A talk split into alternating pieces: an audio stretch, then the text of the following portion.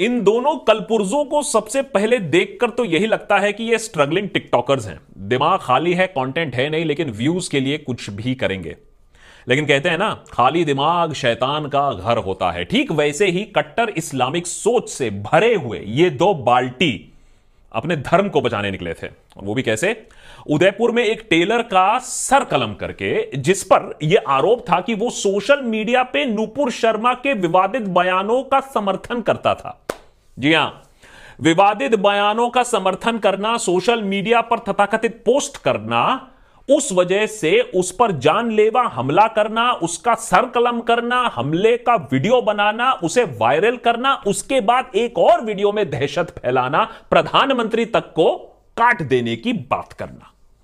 धर्म में अंधविश्वास और कट्टर मानसिकता आपका कितना बड़ा सी बना सकती है यह हमें रियाज और गौस मोहम्मद ने अब दिखा दिया है। और हमारे देश में रिलीजियस एक्सट्रीमिज्म और दरंदगी की एक नई मिसाल, एक नया रिकॉर्ड स्थापित कर दिया है। और इसमें कोई डाउट मत कीजिएगा कि इस घिनौने वीडियो को, जहाँ कन्हैया का गला काटा जा रहा है बेरहमी से, उसे सैकड़ों बार इस्तेमाल किया जाएगा दूसरे तरफ़ को भड़काने के लिए रिलीजियस सेंटिमेंट्स उकसाने के लिए। और वीडियो भले आज हम यहाँ ना दिखाएँ, लेकिन सालों तक बच्चा बच्चा को यह वीडियो अब दिखाया जाएगा और वो अपने आप को खतरे में पाएगा।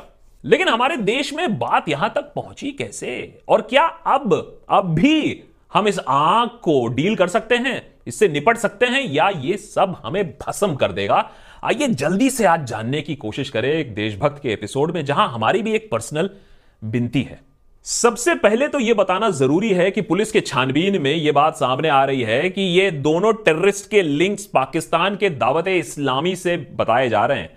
इनमें से एक पाकिस्तान भी जा चुका था, जहाँ इसे रेडिकलाइज शायद किया गया था with religious teachings and literature ये जहाँ रहते थे, वहाँ लोगों को इन्फ्लुएंस करने की कोशिश करते थे और लोगों को कंजर्वेटिव इश्यूज़ पर झगड़ा भी करते थे, जैसे कोई अगर शराब पी रहा हो। लेकिन सबसे चौंका देने वाली बात है कि 17 जून को रियाज ने एक वीडियो बनाई जिसमें उसने साफ़ साफ़ कहा था कि जो भी प्रॉफिट मोहम्मद और इस्लाम का अपमान करेगा, उसका गला काट दिया जाएगा और उसने कहा, मैं ही नहीं, दूसरे लोगों को भी ऐसा करना चाहिए। सैडली ये वीडियो ना पकड़ा गया और ना इसकी छानबीन हुई। बारह दिन बाद उसने अपनी इस धमकी को अंजाम दिया, जब वो कन्हैया लाल के दुकान में घुसा, उसके दुकान के अंदर ही उसका गला काटा और एक वीडियो भी बनाया उसके साथ साथ कन्हैया को कुछ दिन पहले पुलिस ने एक फेसबुक पर आपत्तिजनक पोस्ट करने के लिए अरेस्ट भी किया था। बेल के बाद कन्हैया ने पुलिस को दुहार लगाई।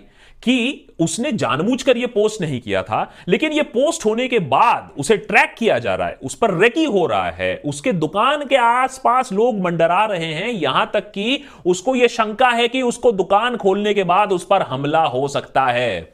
लेकिन पुलिस ने इसे सीरियसली नहीं लिया। कंप्लेंट में लिखे गए नाजिम से बातचीत की एक सुलह करवा दिया और पुलिस ने सोचा कि बात यहीं खत्म हो गई।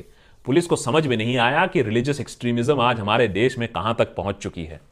मौका मिलते ही रियाज और गौस मोहम्मद ने कन्हैया तो काका तो तमाम कर दिया। अब नाजिम का रोल इन्वेस्टिगेट किया जा रहा है कि क्या उसने भड़काया ये अटैक क्या उसने आतंकियों को इंफॉर्मेशन दी थी कन्हैया के बारे में? लेकिन इस बीच में एनआईए पुलिस, सरकार और शायद हमें भी एक बहुत बड़े चिंता का एक विषय अब बन चुका है हमारे लिए कि क्या ये एक नए ट्रेंड की शुरुआत है।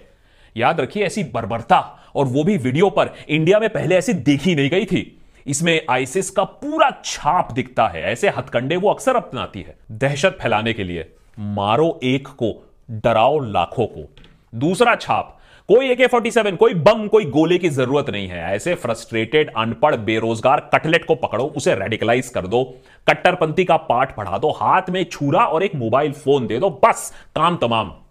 फ्रांस में ऐसे लोन वुल्फ अटैक्स काफ़ी देखे गए हैं और उनके तार भी दावत इस्लामी से ही जोड़े गए हैं। तो ये एक क्लियर पैटर्न है, एक ग्लोबल पैटर्न है, जो अब इंडिया में दिख रहा है। यह चिंताजनक इसलिए भी है क्योंकि पहले इंडिया में टेररिस्ट ना इंपोर्ट कराने पड़ते थे, यहाँ नहीं मिलते थे ऐसे। चाहे वो कश्मीर हो या चाहे वो मुंबई में कसब को लाना हो। लेकिन क्या अब नफरत से झुलसे नौजवानों की एक फौज आतंकी संगठनों को फ्री में मिल जाएगी? क्या फ्रांस के बाद इंडिया में भी ऐसे रेडिकल अटैक्स और बढ़ने लगेंगे जिन्हें रोकना काफ़ी मुश्किल है, ऐसे लोन वुल्फ अटैक पुलिस का मानना है कि रियाज, जो कि मेन किलर है, वो आईसिस के स्लीपर सेल से भी कनेक्टेड है।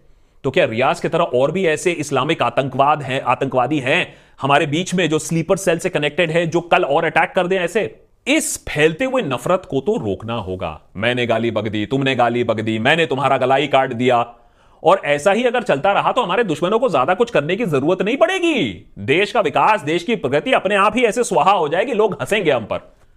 देखिए इमीडिएट लेवल पर तो सबसे जो अच्छी चीज़ हुई है, वो यह है कि पूरे देश ने, एक स्वर में इस हत्याकांड की निंदा की है, इस टेररिस्ट कांड की निंदा की है। कोई नहीं जस्टिफिकेशन दे रहा है, कोई वॉट अबाउटरी नहीं कर रहा है, कोई जुलूस नहीं निकाल रहा है। सबका एक ही कहना है एग्जेम्पलरी पनिशमेंट दो और वो भी बहुत जल्द दो।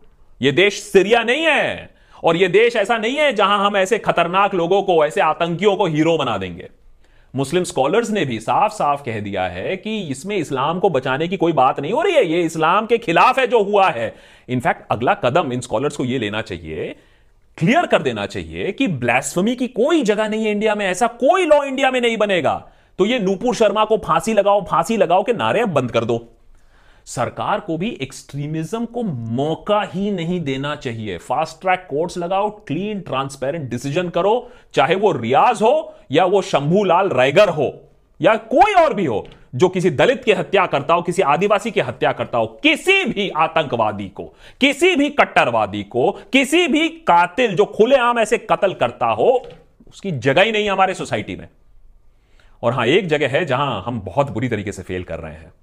एजुकेशन सिस्टम हो, सोशल मीडिया हो, हर जगह हम फेल कर रहे हैं।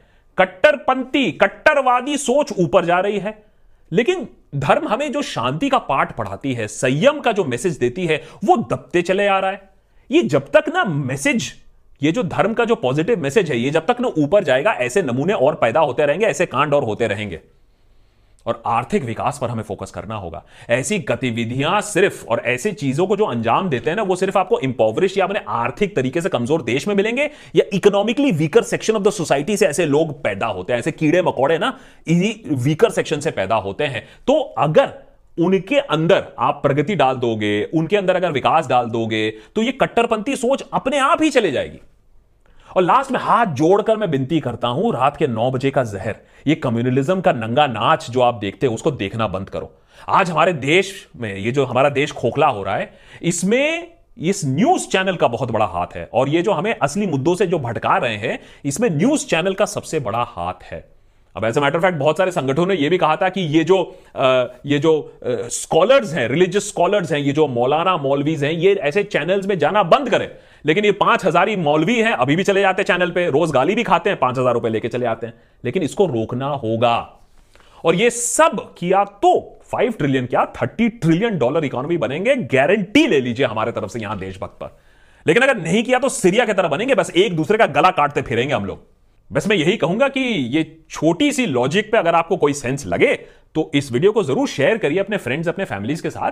कट्टरपंथी से बचिए, कट्टरपंथी सोच उगने से पहले उसे रोकने की कोशिश करिए और सबका साथ, सबका विकास के लिए दो चार सवाल भी उठा लीजिए। नेता टाइप आधा काम मत करो। सब्सक्राइब के साथ साथ बेल आइकॉन भी दबाओ।